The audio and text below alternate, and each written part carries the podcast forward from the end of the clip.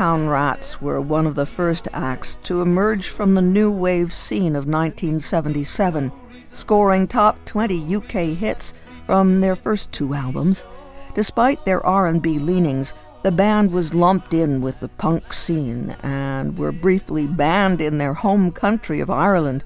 It wasn't until their third album, The Fine Art of Surfacing, that they earned their biggest hit. It was titled I Don't Like Mondays. In January 1979, Bob Geldof, vocalist with the Boomtown Rats, and Rats piano man Johnny Fingers, undertook a grueling radio only promo tour visiting 32 American cities in three days. Geldof was in Atlanta doing an interview at a college radio station. He was pumping the Rats' latest single that was a top 10 hit in England, but one that had failed to generate much interest in North America. During a break in the interview, the newsroom's telex machine alarm went off. Geldof had been a rock journalist, and what he was reading on the wire overwhelmed him. Brenda Spencer, a young Californian, got up that morning, loaded a gun her father had allegedly given her for Christmas, leaned out her bedroom window, and began taking shots at the schoolyard across the street from her house. She only stopped long enough to take a call from a local reporter. Why are you doing this? he asked. Something to do, she replied. I don't like Mondays, and this livens up the day. This was a live report on the wire. As Geldof sat there in the radio booth answering questions, Spencer had returned to her window and fired off several more rounds. The final toll the school janitor and principal shot dead, and eight school kids wounded.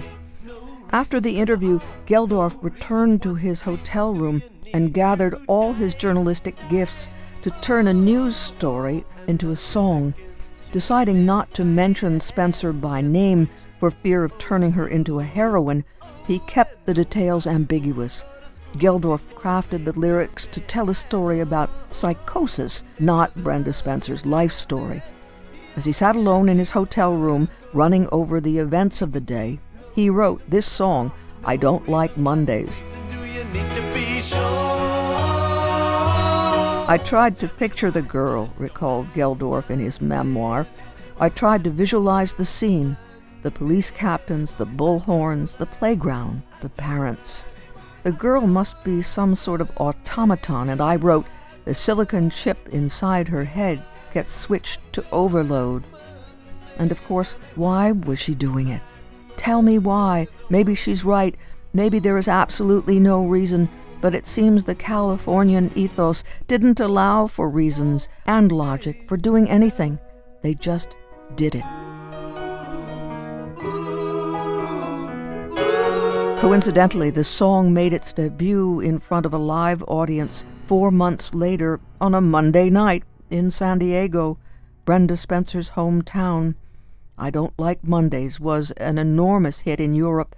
It topped the New Musical Express charts for a solid month in August 1979 and was voted Single of the Year at the British Pop and Rock Awards. It didn't fare as well in the U.S., only reaching number 60, partly because Columbia Records, fearful of a lawsuit from Spencer's parents, withdrew the record one week after its release. The song, however, did have one major fan in the United States. From her jail cell, Brenda Spencer remarked that although she didn't like the Boomtown Rats, she approved of the song because it made her feel famous. Words of Richard Crouse from his study, Who Wrote the Book of Love? The Stories Behind the Hits. Bob Geldof worried about that very problem. He didn't want his song to glorify Brenda Spencer or her actions. He said he was concerned about her mental health and that of other teens and focused on psychosis and other ills more broadly.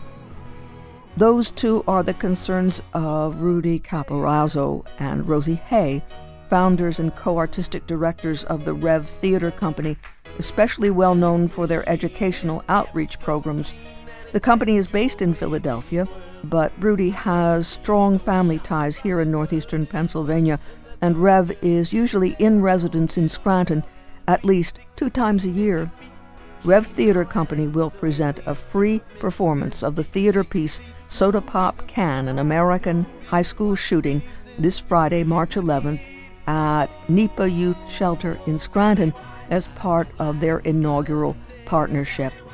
We had a chance to speak by phone with Rosie Hay and Rudy Caporaso about the theater piece and the partnership with NEPA Youth Shelter. It began last year when wonderful Chris Calvi at Lackawanna Arts and Councils put out a notice that there was a, a series of grants called COVID Creative Community Grants that were new, and they may only be during the COVID period, but it was for programs that would be helpful and take place during COVID. So I I knew Maureen a little bit, and I thought what she does is wonderful. So I spoke to her, and we decided that we would do an after school theater program with some of her teens. So that's how it came about, and we were very fortunate enough to get a grant, which was tremendous. So that's how we've come to be at NEPA Youth Shelter. And what we were actually doing went through a couple of iterations. We were going to do a more language based piece like Shakespeare, and then we were looking at Edgar Allan Poe. And then it was really Rudy, who is the creative genius behind this, came up with a really socio political idea that, that is really tremendous. I, I very strongly believed that it was important to do a piece that had significance to these kids' lives. So we're doing a piece based on American high school shootings and, and gun violence in America. And yet, in the way you work with them, you will create something that is bearable but is deep and resonant. Well, that's lovely to say, and, and we can live in hope and indeed endeavor to achieve that end. It's been a challenge. It's a very emotional piece, and we hope that it will be a provocative piece and a piece that will affect people. And, and the challenge in it was not to make it didactic or, or preachy in terms of whatever either of the two of us believe and or the kids involved in terms of gun violence. And, you know, the most significant thing for me, having created slash written the piece, in terms of the enormity of research material, resource material that was available to me, is is it was a blessing and a curse because there's so much about this stuff, and much of it is is direct accounts from high school shooters themselves. Certainly, those two Columbine boys left behind a legacy of material. There's something called the basement tapes where they would get together and put on a kind of mock talk show and, and record the whole thing in their basement which predates the shooting, obviously. So there was so much material, but the thing that I came away from it with is there is actually no reliable profile of a school shooter. The only thing we can focus on is the mental health of these young people, and people also have asked the question of what can we do to prevent this kind of stuff.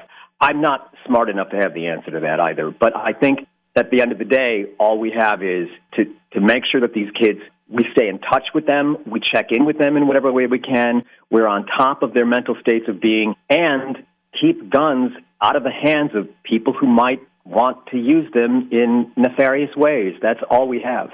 When you came to town and began the process of preparing this piece, did you have sessions in which you drew them out about their own feelings, their own knowledge, and particularly their own fears? We had discussions, and we've had them ongoing throughout the course of the process, throughout the course of rehearsals. We had a pre scheduled start date, which, thank you, Omicron changed dramatically. So we had, against our wills, individually and conjectively, more virtual sessions, which we didn't plan on having because we had to postpone and we, we were scheduled to start again and then we couldn't, and like that, on and on. So a lot of those those Zoom meetings, we discussed a great deal what these kids' direct and personally definitive experiences have been.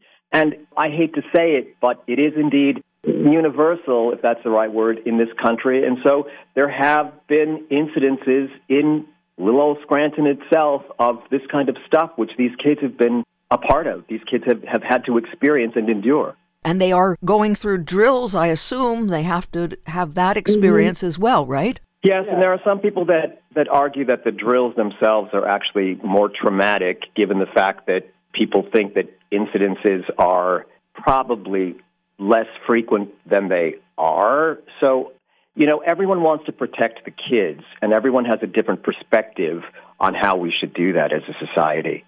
And Rosie, we always turn to you. You talked about possibly doing a language based program, but how about the language in something like this? It has to be real and true to the way these young people speak. Absolutely. So it hasn't been approached the way that we would approach Shakespeare with heightened language, but it really has been about making personal connections if possible, if not, a lot of imaginative work and there are sections that have some heightened imagery happening. But you're right, it's much more the language that we speak. It's much more naturalistic or realistic. It's in these kids' vernacular, it absolutely yeah. is. And there are some, some words that, you know, that would be um, expletive deleted, I guess is the best way of putting it, because a lot of it, in terms of my resourcing it and creating it, ha- has come directly from quotations from individuals who have been involved in these things in one way or the other.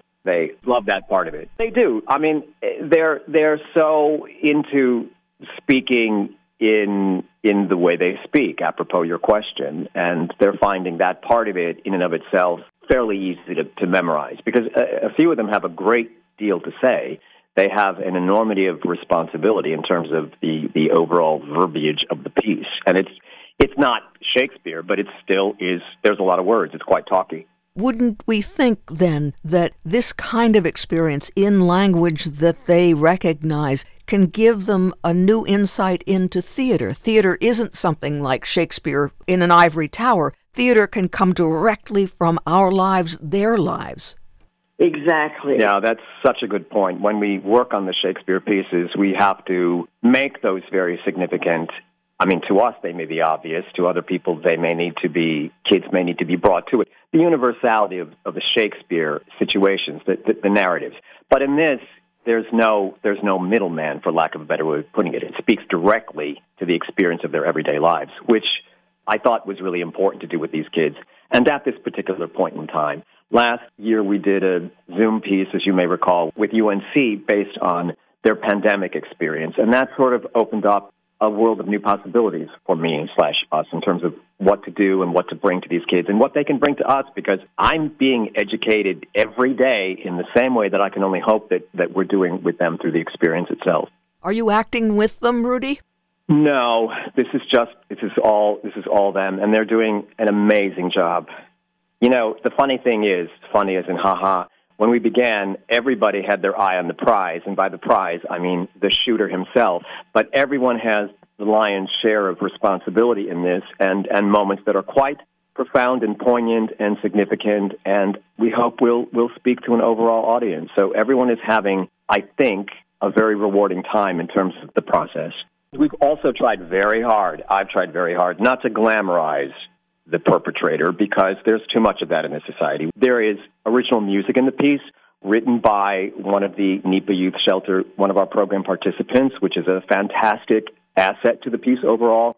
And I've also been very careful. We've been very diligent in not having any. There's other music in it, but any other music that that would even remotely glorify, or as I say, glamorize that situation, because there's too much of that in our society, and it needs to be taken seriously. What insights are they gaining from going so deeply into this material and inhabiting roles, not just the shooter, but the roles that are in the play, that they didn't know they had feelings like that? A look on the face that's quizzical, and you can see that the light bulb is going on?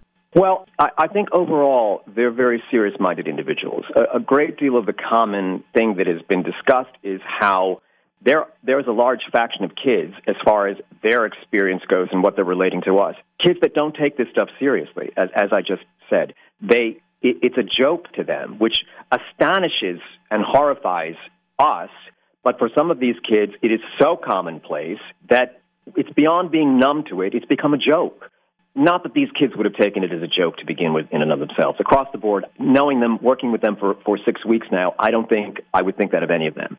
But I think their understanding of all of these kids involved, from not only the victims, but the perpetrator too, in terms of mental health, I think has substantially deepened.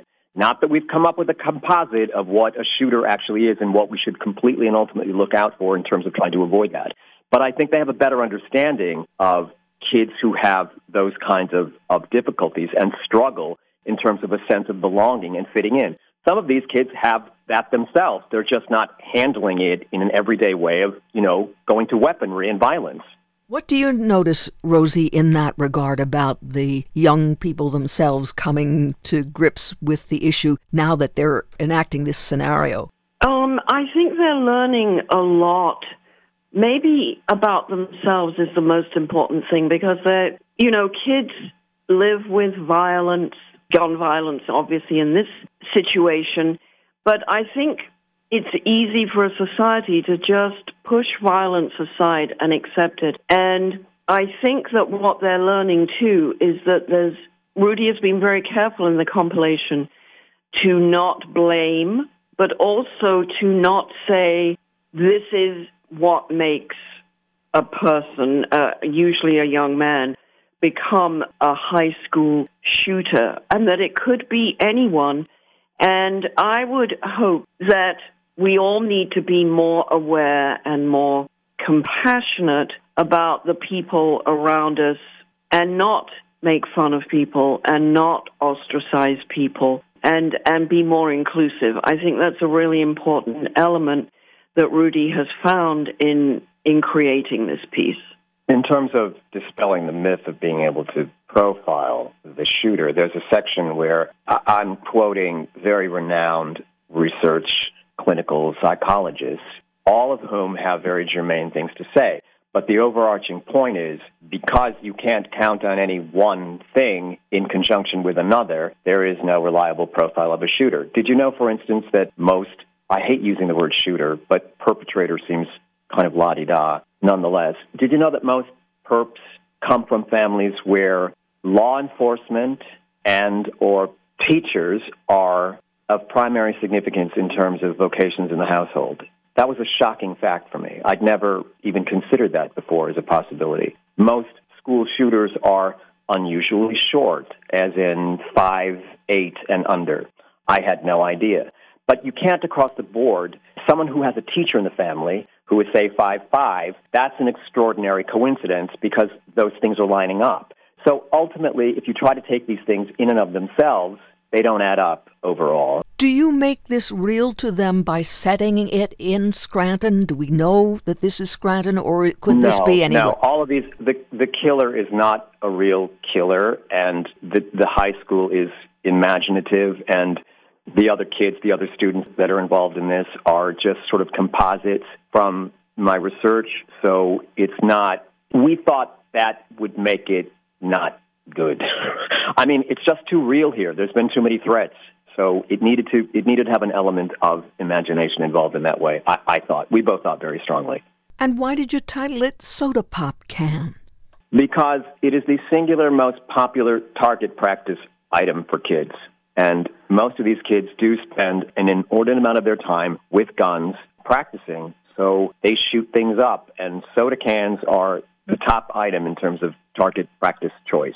So this the space is going to be transformed, and a lot of it involves the use of, indeed, empty soda pop cans. So that's part of the overall design aesthetic too, I guess.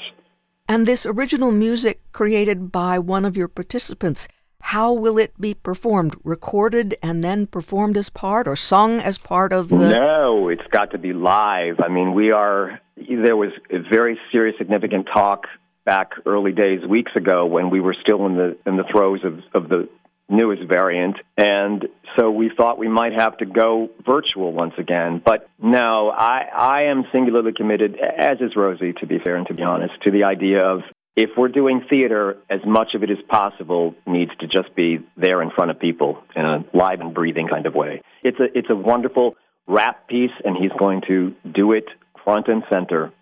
And Rosie, how do you help students like this find their characters? Do they wind up playing themselves and extrapolating from that? No, we're big on the imagination, and obviously they're high school students, so they're going to be elements of themselves. But we encourage them to explore different things, different facets, not to just show themselves in the piece. And Rudy has compiled very specific characters so that the participants were not cast just because, oh, well, he is like this one. We like to mix things up and really try and encourage them to go beyond what is just themselves. I think that's very important. Yeah, in point of fact, and this is not a disclaimer of any kind, although it may seem that way, the young man who's playing the killer himself, in my estimation, is 180 degrees away from ever, ever considering violence as a choice in any situation. So, so it's very much a stretch, for lack of a better way of putting it, and an opportunity for them to really act. And you know, the other thing is in terms of the imagination and and created characters as well as situations. there's a part in the piece toward the end where one of the surviving kids talks about other kids who have survived and mentions them by name in conjunction with their injuries. And inadvertently, I made up a name, just made up a name, just pulled it out of my hat, which the kid who's playing the role and has to speak this dialogue said, I went to school with a kid like that. So we immediately changed that name. It was just weirdly freakish synchronicity or, or coincidence. Also, it's not, Erica, it, it's not a quote unquote well made play. It's more of a kind of kaleidoscopic experience or a collage. So it's a real theater piece, not a play that is driven completely and ultimately by plot. Where and when can we find it? The play will happen on Friday, March 11th at 7 p.m. at NEPA Youth Shelter, which is 541 Wyoming Avenue in Scranton. It is free, totally free, so people can just show up and come in, and it runs for about an hour. And why is it important, do you think, for the young people to have in the audience more than just their family and friends? Why would it be important for them to have people come in who just heard this conversation and say, I'm curious about that? What is the extra element that might add? I think they've done a bang up job in no self aggrandizing kind of way. This is all about the kids right now for me. It's all on the kids. They deserve the opportunity to perform this piece for as many people in the community as possible because they're doing a sensational job and they've put their hearts and souls into it and that should be recognized. I also think that it is going to be a very it's a very challenging piece. It is provocative. There are some laughs. We've had some laughs in the rehearsal room together, which is fantastic. And I think people will come away having had an enriching experience. Again, really not very much to do with Rosie and me, just to do with experiencing what these young people are capable of doing. It should be acknowledged and, and they should be rewarded by participation and, and a show of appreciation.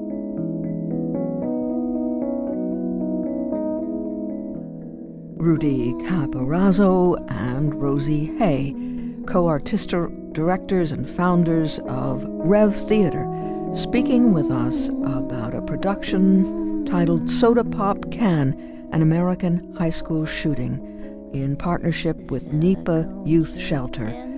The production will be offered Friday, this Friday, March 11th at 7 p.m. at the space at Olive, 541 Wyoming Avenue in Scranton. 7 o'clock is the start time. And daddy doesn't understand it. He always said she was good as gold. And he can see Soda Pop Can, an American high school shooting. Produced and presented this Friday, March 11th at 7 o'clock.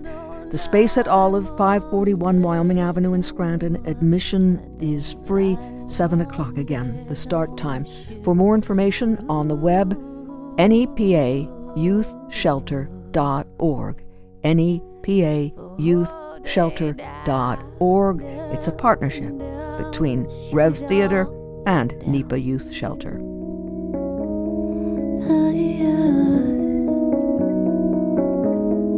Hey,